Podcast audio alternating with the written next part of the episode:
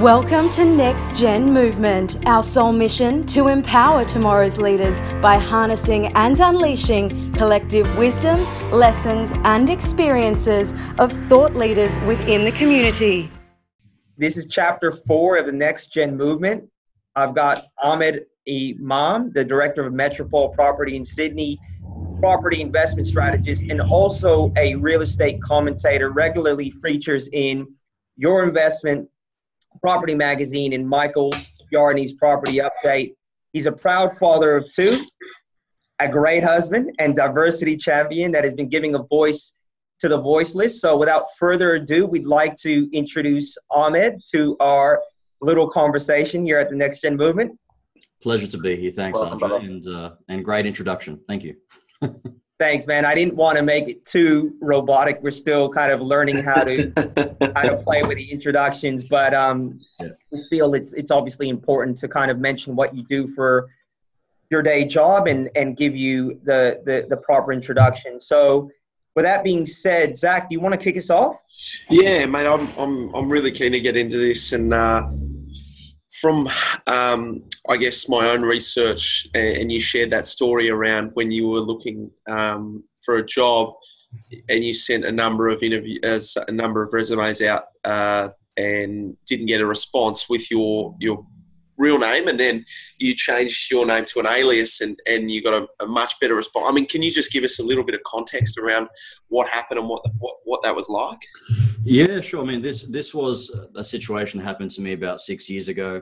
Um, I was struggling to to look for work at that time. Um, as, as I was in a, I was in a situation where I was changing careers essentially.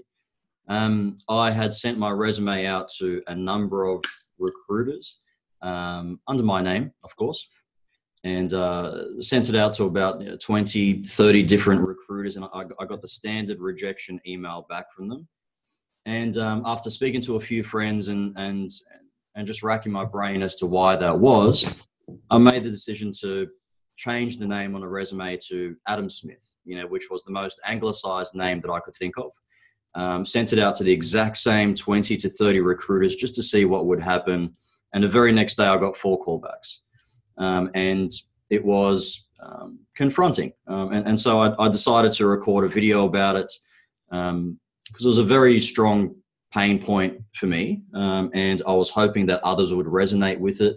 And um, people did. People did genuinely resonate with, with the message and, and that struggle.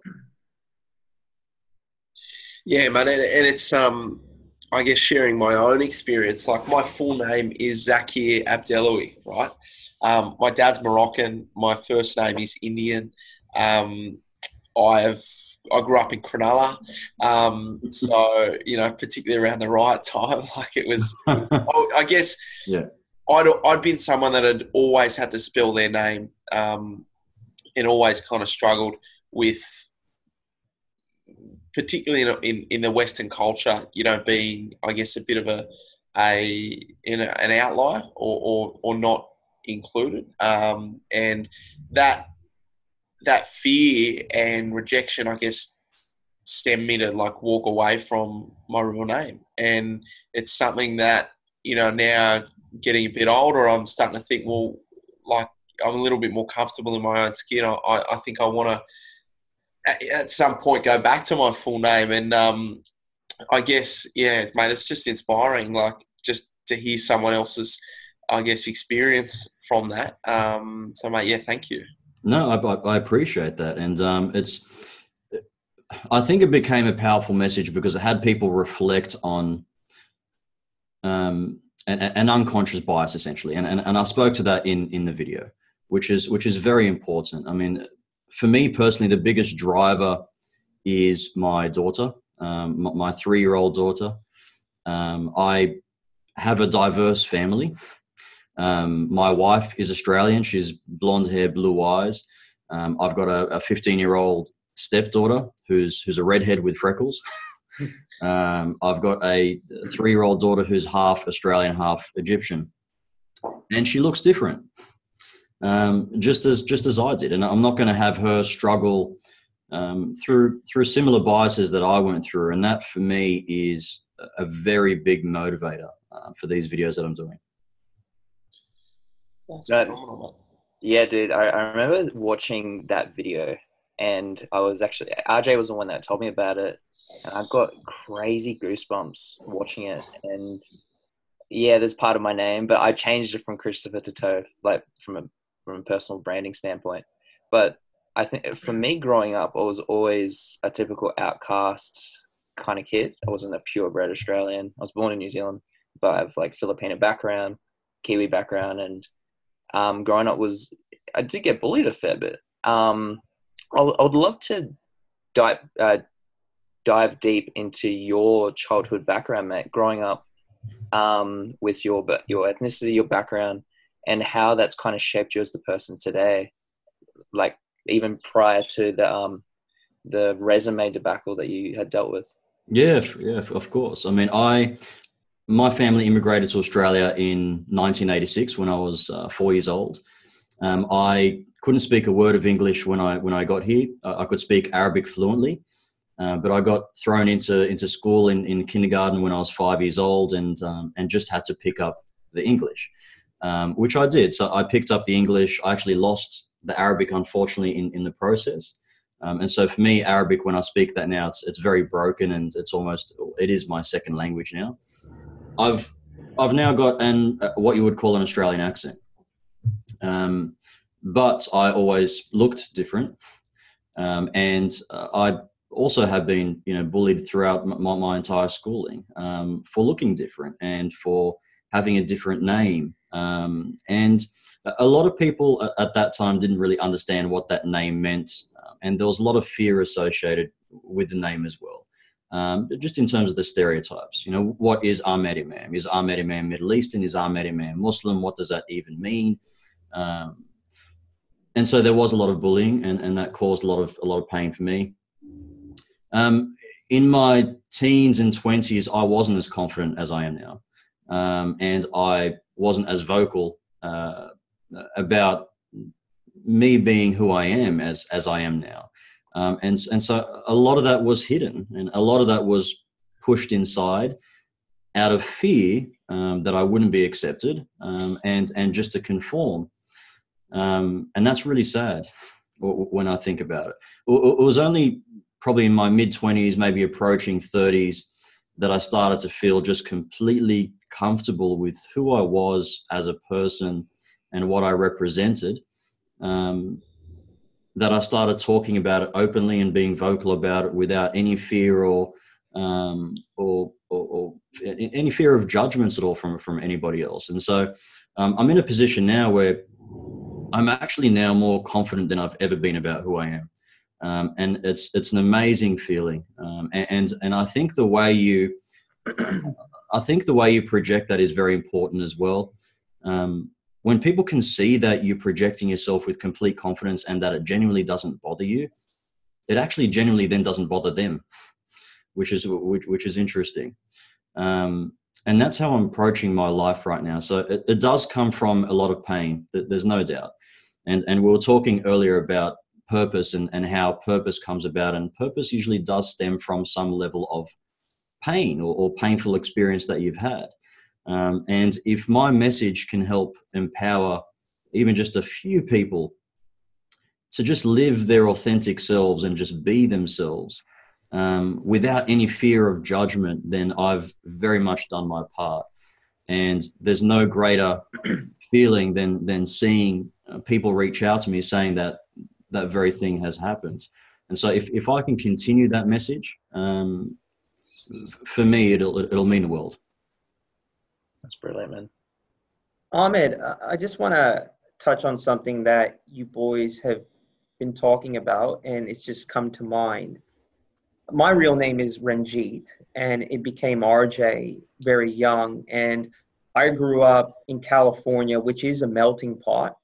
But I grew up in an environment where growing up as a kid, there's obviously a lot of bullying, and it seems like we were all kind of exposed to that level of interaction, and that kind of molded us to a degree as we were young.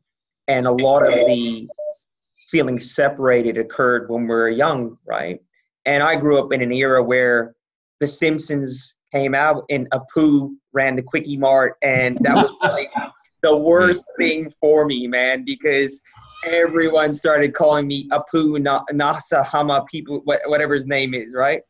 And um, oh look, it was really traumatic as a young person, but I guess that really leads me to the question of how important, because one can say kids are going to be kids, but when you're a kid, it's quite traumatizing. Right now, as an adult, we look at it and be like, oh, well, it's not really a big deal maybe. But how important do you think it is as a parent that we teach our children at a very young age to embrace diversity and how to treat people that may not look like them? Because to what I'm hearing through this conversation is that's where it all started for us.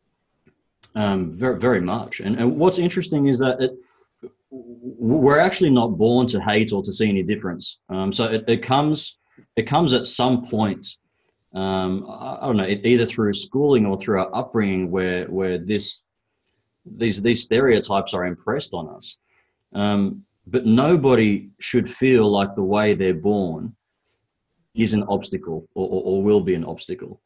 And I was speaking to my daughter this morning about something similar, and um, my my daughter has, you know, what you would call um, Arab hair.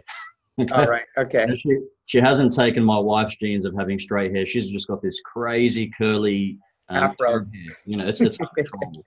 So when she wakes up in the morning, the hair's like this, and it, it kind of looks like Krusty the Clown.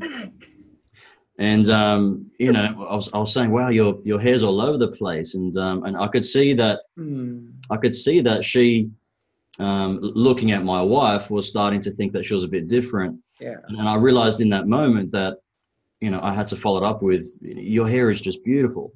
Mm. You know, you've got beautiful hair just the way it is. Um, and so I think a lot of these, a lot of these stereotypes or images or, or, or being self-conscious uh, can actually start quite early as a child. And, and the worst thing you can have is a child thinking that the way they are um, as themselves is an obstacle and will be an obstacle. So it needs to be embedded very, very early. And the language that we use with our children has to be very powerful as well. Yeah, I guess, I mean, if, if you can go back, because I'm, I'm curious as well, right? Like, growing up, I was the token wog, right?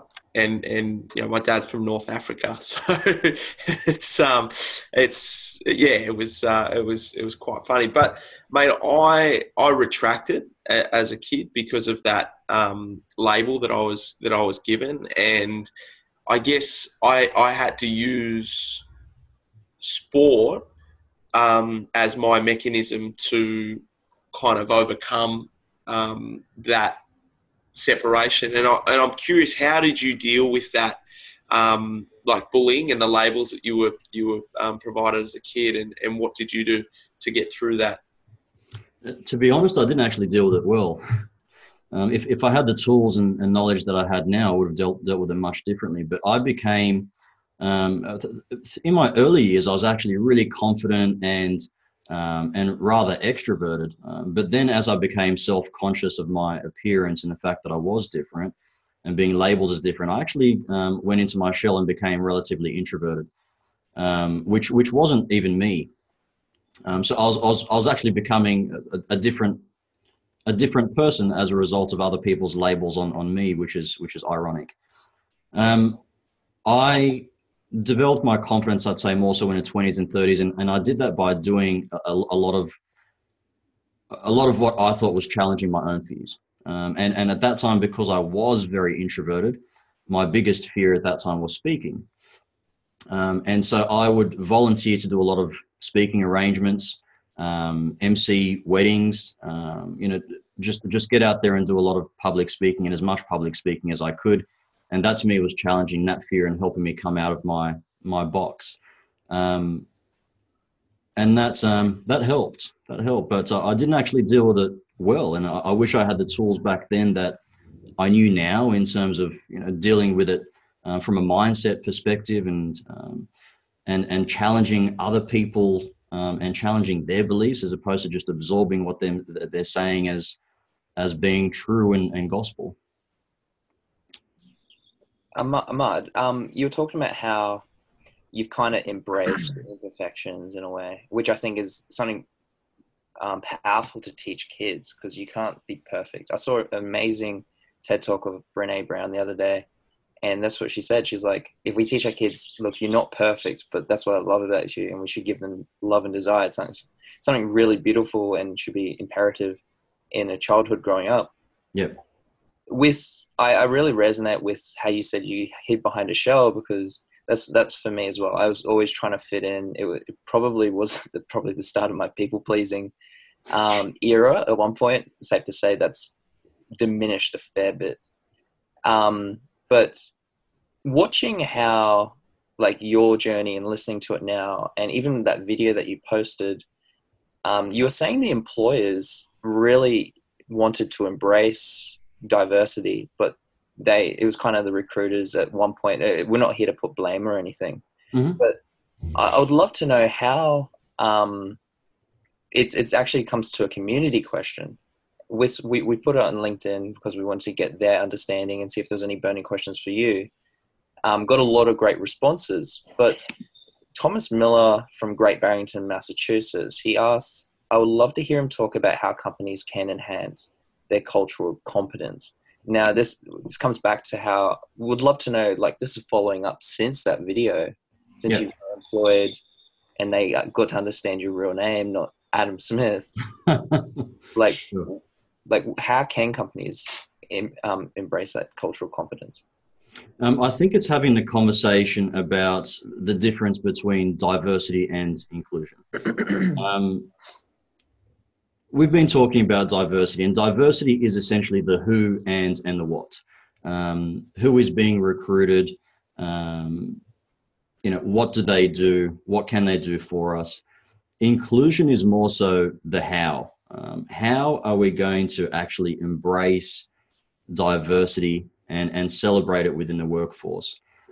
And what I've done since that video is not only engage with a number of people that have just been doing that and and actively training leaders and executives on how to embrace inclusion, um, but also doing my own research in terms of other companies that are doing it really well.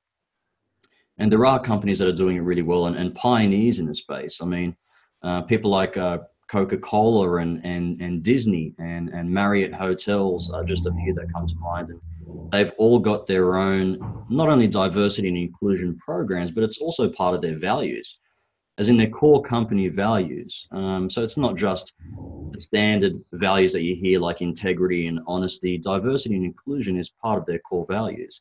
And, and that is powerful. And it's especially powerful in this era because right now I, I can feel that things are different.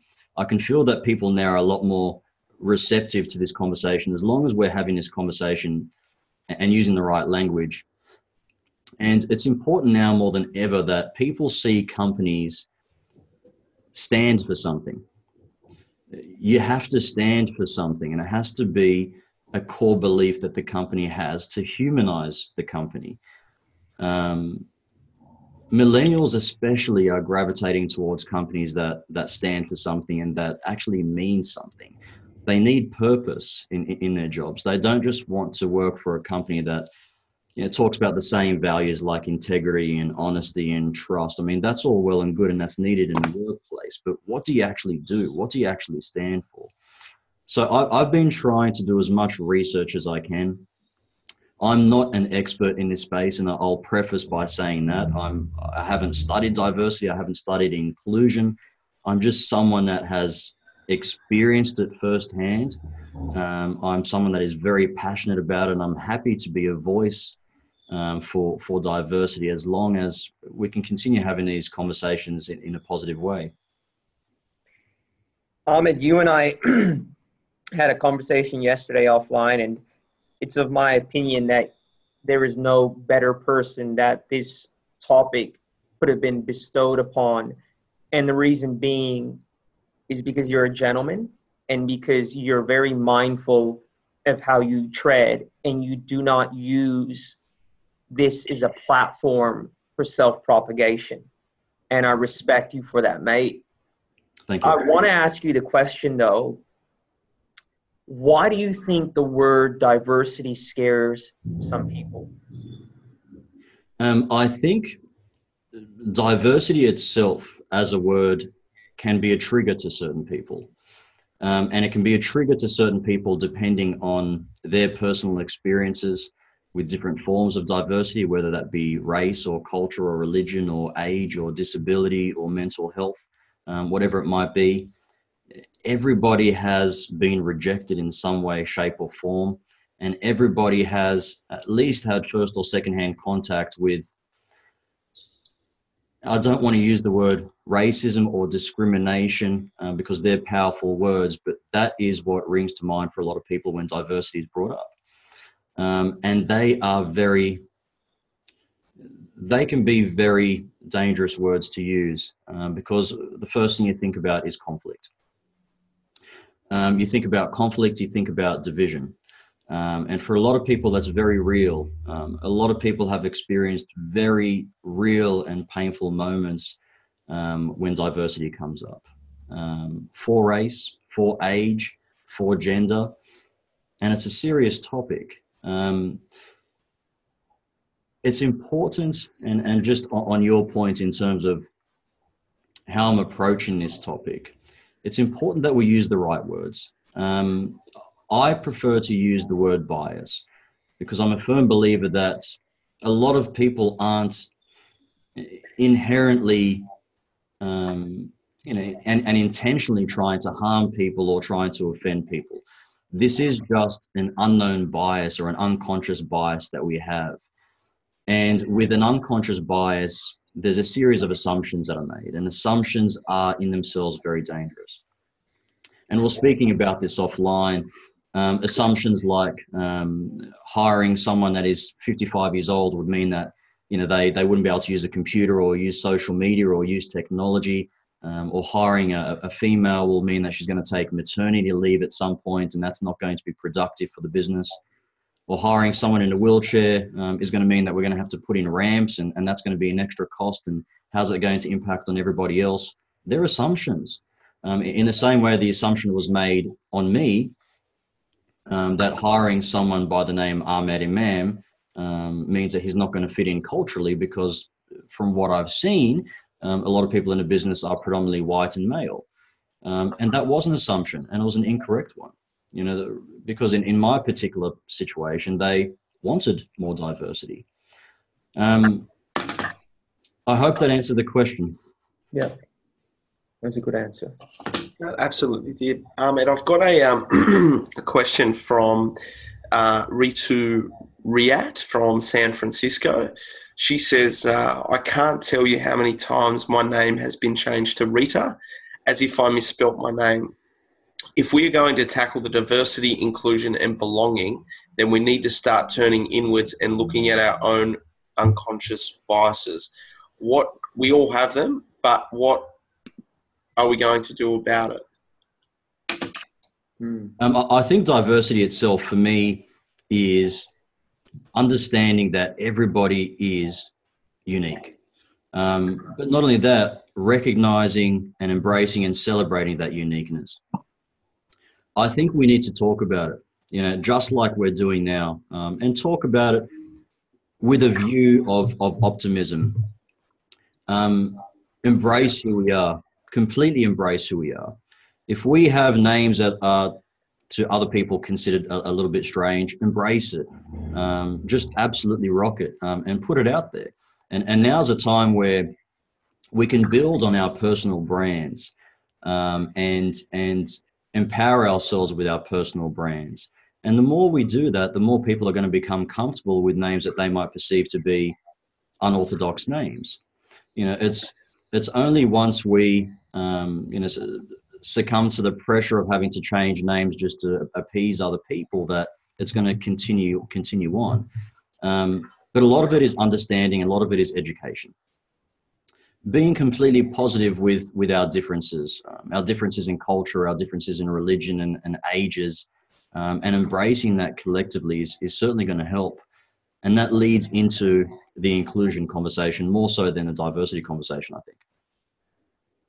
Yeah, man, that's that's phenomenal. And I can see it's it's that um, that vision, and, and that's the message you want to instill into, you know, the, the next generation, in particular, you, you know, your little daughter that's three. I mean, imagine how she's going to be able to tread through the world knowing what she knows through having a, a you know, father and a mentor such as yourself. So, mate, I, I applaud you. It's phenomenal. Thank you. That's, that's really nice, mate. And that's, it's, it's, it's my biggest motivating factor. Um, I, I, I don't want her going through that. Um, I, I won't have her going through that, you know, so it's, it's, it's going to really drive me um, with this very small mission that I have. That's, that's beautiful, man. I, and I really do respect that, because all of us know what it's like to be bullied, mainly from like a childhood perspective.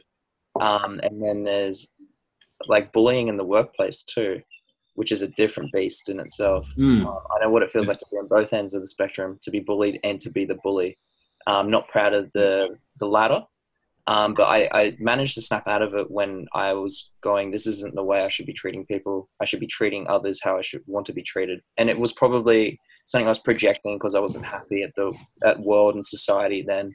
Um, and then I was able to remove stereotypes because I'm like, I'm my own stereotype in a way.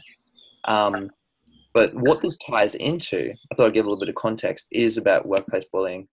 And it is a community question from uh, Melissa Armin, and she's from Birmingham, Alabama. And she's talking about how there is frustration and anxiety fitting in when the top people, top popular people don't like you.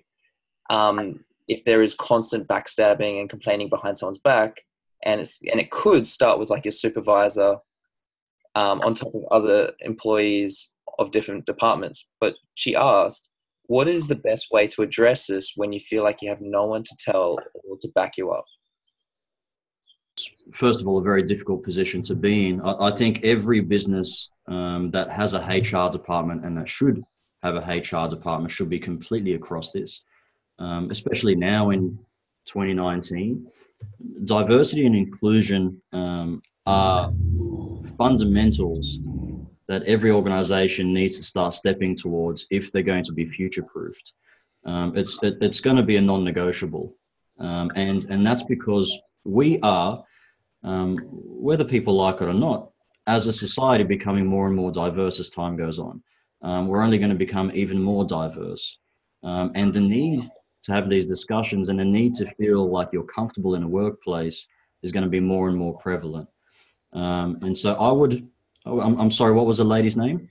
Uh, her name was Melissa, Melissa Armin. I would have Melissa instantly reach out to her H R department and have those conversations. Um, and if there's any hostility or restriction, then she needs to think about whether or not the business's values actually align with her personal values. Um, yeah. Because if, if they don't, then that's, that's an even more uh, inherent problem. Um, but I certainly feel for her, and... Um, And I hope that can resolve itself.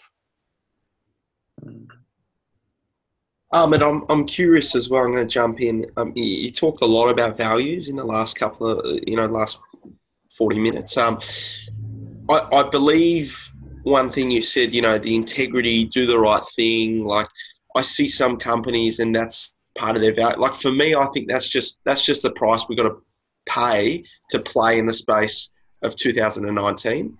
Yep. Um, I mean, what, what are some of your values and your company's values? Because it feels, looking from the outside in, you, you've got quite a strong alliance to the company that you work with, and having been a director with them um, now, it's uh, yeah, mate. I'm I'm curious. Um, I, I'm I'm blessed to work with for a very diverse company, um, and and diverse in many respects. We've got we've got the oldest person here that's that's sixty-five years old. We've got the youngest person that's twenty-four. Um, we've got many different um, races and cultures and, and religions here. And it's, it's incredible. Um, it's, it's, it just really does come together in the sense that everybody has a different perspective and a different approach to problems. Um, if we all um, were from the exact same demographic, we'd all come to the same solution, or, or we wouldn't be able to find a, a solution. But we can have our meetings, our weekly meetings, and come with so many different perspectives that it adds so much different light um, to, to different topics. Um, to answer your question, though, um, we've got a few different values. Diversity and inclusion is definitely one of those values. Um, customer obsession is another value. Um, integrity is, is, is a value. Um, do the right thing is actually a value. And, and do the right thing not only encompasses ethics, um, but honesty. Um, every single value, and, and I was actually part of the process of developing these values. Every single value that we had, I wanted, I wanted to have it mean something to me. Um, I, I didn't want it to just be some fluff. I wanted to actually resonate with me on a personal level, because if you can have a personal value align with your company value, you will be fulfilled. And and conversely, if, if your personal values don't align with your core company values, there's always going to be some level of conflict there. I, I can guarantee that. Yeah. And that's an important message when you're looking for other businesses, uh, when you're looking to work for other businesses or other companies. Look at their values. Um, and don't be afraid in an interview to ask a business what their values are, because they do have to align with, with what you do. You, Ahmad, you brought up a, a really good point. On, I actually made a video about this on the back of your initial video about embracing diversity and, conclu- and inclusion, and how this can help your firm create a competitive advantage, because ultimately the marketplace is represented by people that come from various demographics and cultures and age groups, and to have a firm that's only represented by a very small subset of the community, you're actually not going to be devising a product or service that is going to be as dynamic versus if you had a multitude or array of different types of individuals coming with different types of skills and backgrounds and cultures. Because when you approach a problem with different types of uh, backgrounds, whether it be culture, age, um, sex, you, in my experience, will typically come up with something that's much more dynamic, because you're looking at things from, you know, different angles, right? So it's a very good point. Um, and on the back of that, I want to want to ask a question that was actually posed to us by Andy Stork out of Orlando. Now, it's an interesting question, because to some degree it doesn't really address the, the greater problem, but it does touch on how to alleviate some of the biases that may be occurring within job applicants. So what he wants to know is, or what he says is, more companies are taking names off of resumes. Do you think that this could be an immediate answer or short-term fix for the issue at hand? There's there's a lot of companies that I've actually spoken to since um, recording my initial video, and a lot of recruiters that have come forward about some new technology that they're they're implementing um, going forward, and that is centered around blind hiring. You know, it's it's centered around technology where you can actually apply for a role without having to put your name or age or gender or anything like that, and you are either presented um, with an interview Um, or not, purely based on your merits, um, your qualifications, your experience, your ability to perform at the role. And every bias that could actually come into it is is removed. Um, I think that is a very positive step forward. Um, is that a complete solution?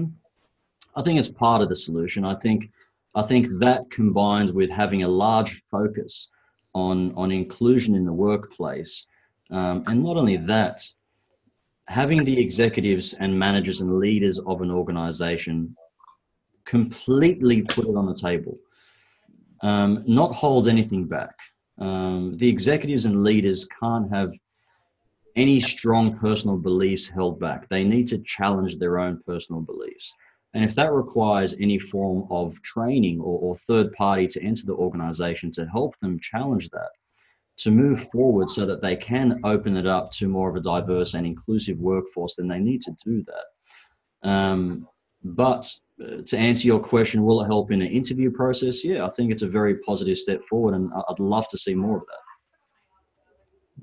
Um, in, in, um, when you responded to Zach before, you, you mentioned the place you work at is uh, versatile. I, that's the best way I look at it.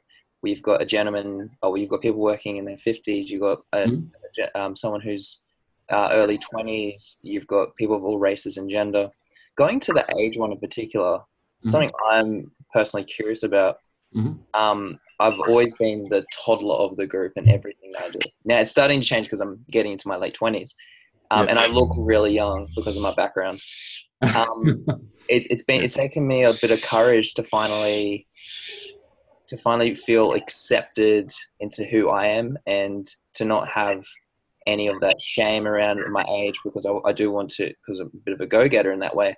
But I'd love to know, like, what are some of the lessons you've learnt in the place you work at for, for the younger, for the younger demographic that you've worked with, so they do feel accepted, because age, ageism is a bit of a thing these days. Mm. And I felt um, age, ageism is huge right now. And, and one thing I, well, a few things I've, I've learnt out of this entire topic and, and conversation is that there's many other forms of bias, and what I was referring to was probably more so of a, of a, a racial bias or cultural bias, I mean, whatever you want to call that. Um, but many other forms of bias came to, to the forefront. Um, age bias being one of them, being a very, very important one. A lot of people right now, and from what I'm seeing, is that people that are forty-five plus uh, that are out of work are finding it difficult to, to enter the workforce again. Um, again, based on a number of unconscious biases, you know, and and what their age might imply, whether that to some people implies that they lack the energy that a younger person might have, um, or they aren't able to embrace technology like a younger person might, whatever it is, you know, the fact that we are having people that are forty-five plus, fifty plus, fifty-five plus with twenty, thirty years of targeted work experience, and people that have been through adversity, and people that have overcome many different problems and found solutions, um, that they're finding it difficult to, to find work because of their age is, is just unbelievable to me. And, and conversely, um, on the flip side, um, the younger generation, um, the younger generation are also finding it difficult in some capacities to enter probably more established places because of Uh, the unconscious bias there, that they may not have the ability or, or, or tenacity or experience um, to get involved and handle some of their projects. Um, age bias um, is is a very sensitive topic to most, and it needs to be handled very sensitively and, and, and delicately. Um, and it really saddens me to see, especially um, some of the older people who we would see as, as mentors and people that are just incredibly experienced in this space, Mm-hmm. Um, not being offered roles and, and finding that it's an obstacle um, purely because of their age. Um, so I would like to explore that further, and I can't say that I've got the answers because I don't. Um, but I, I definitely want to continue to explore that. Yeah. Ahmed, I have a question for you, and uh, this question comes from Well, there's there's a few questions, but this particular question comes from Eric Dutton in Columbia, South Carolina. And you touched on it earlier when you talked about everyone has their individual uniqueness, but it is an interesting question, and I think it's something that I'd like you to answer.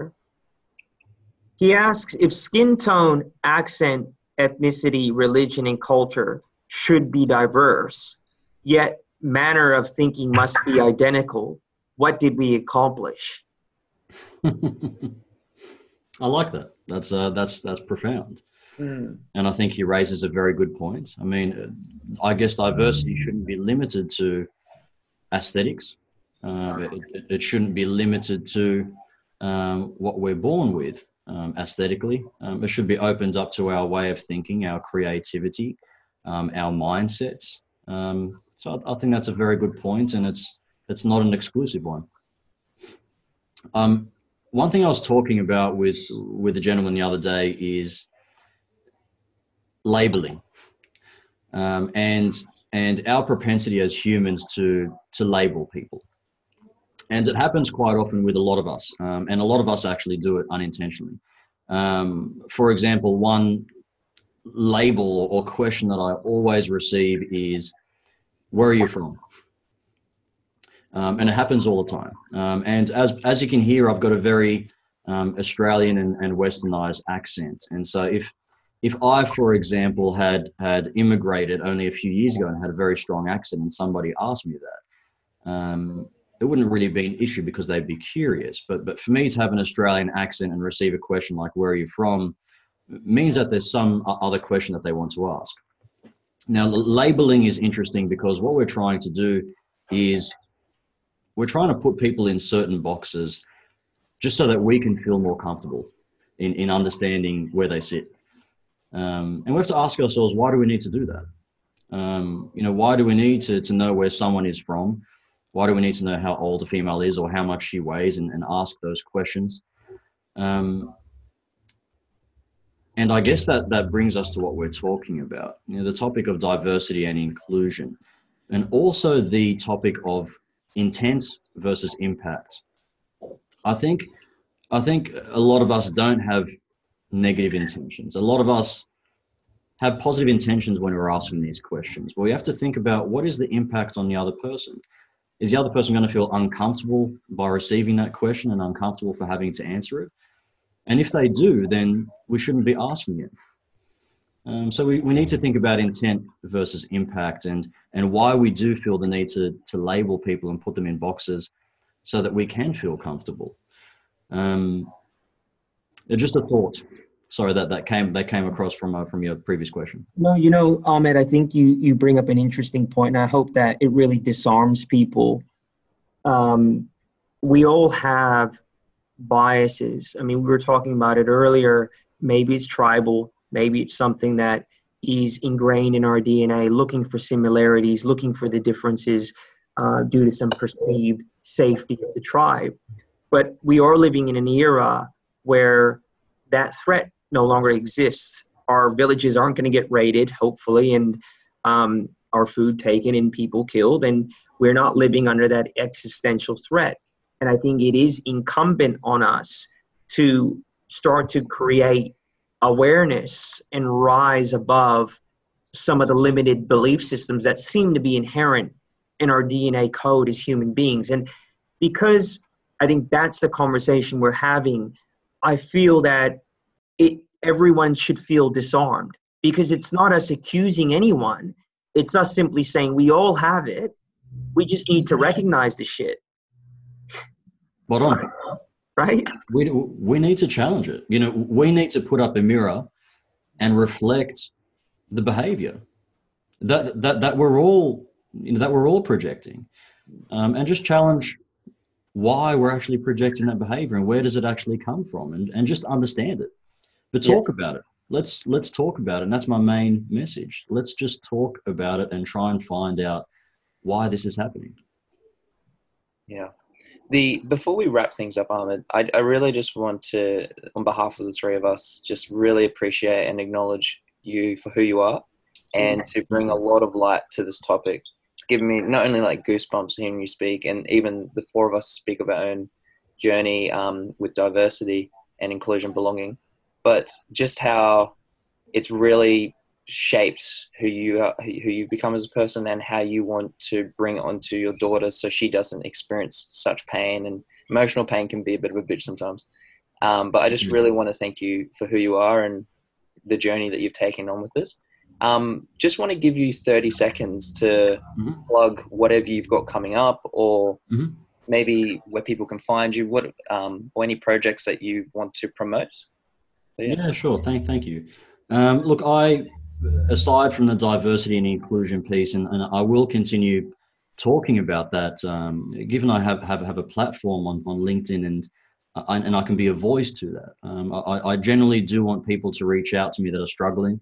Um, and if, if I can assist in some capacity via private message or via email, please don't hesitate to reach out. Um, what I do as a day job is I'm a, I'm a property investment strategist. You know, I work for a company called Metropole Property Strategists. Um, I assist people with um, investing in property and how to invest in property. Um, and that is another reason that I'm on LinkedIn, of course. So please don't hesitate to reach out to me for that. Um, This is a very powerful topic, um, and it's going to be an ongoing topic. Um, I will continue talking about it. I will continue being a voice for it. Um, I know we're going to come across a few obstacles in talking about it as well.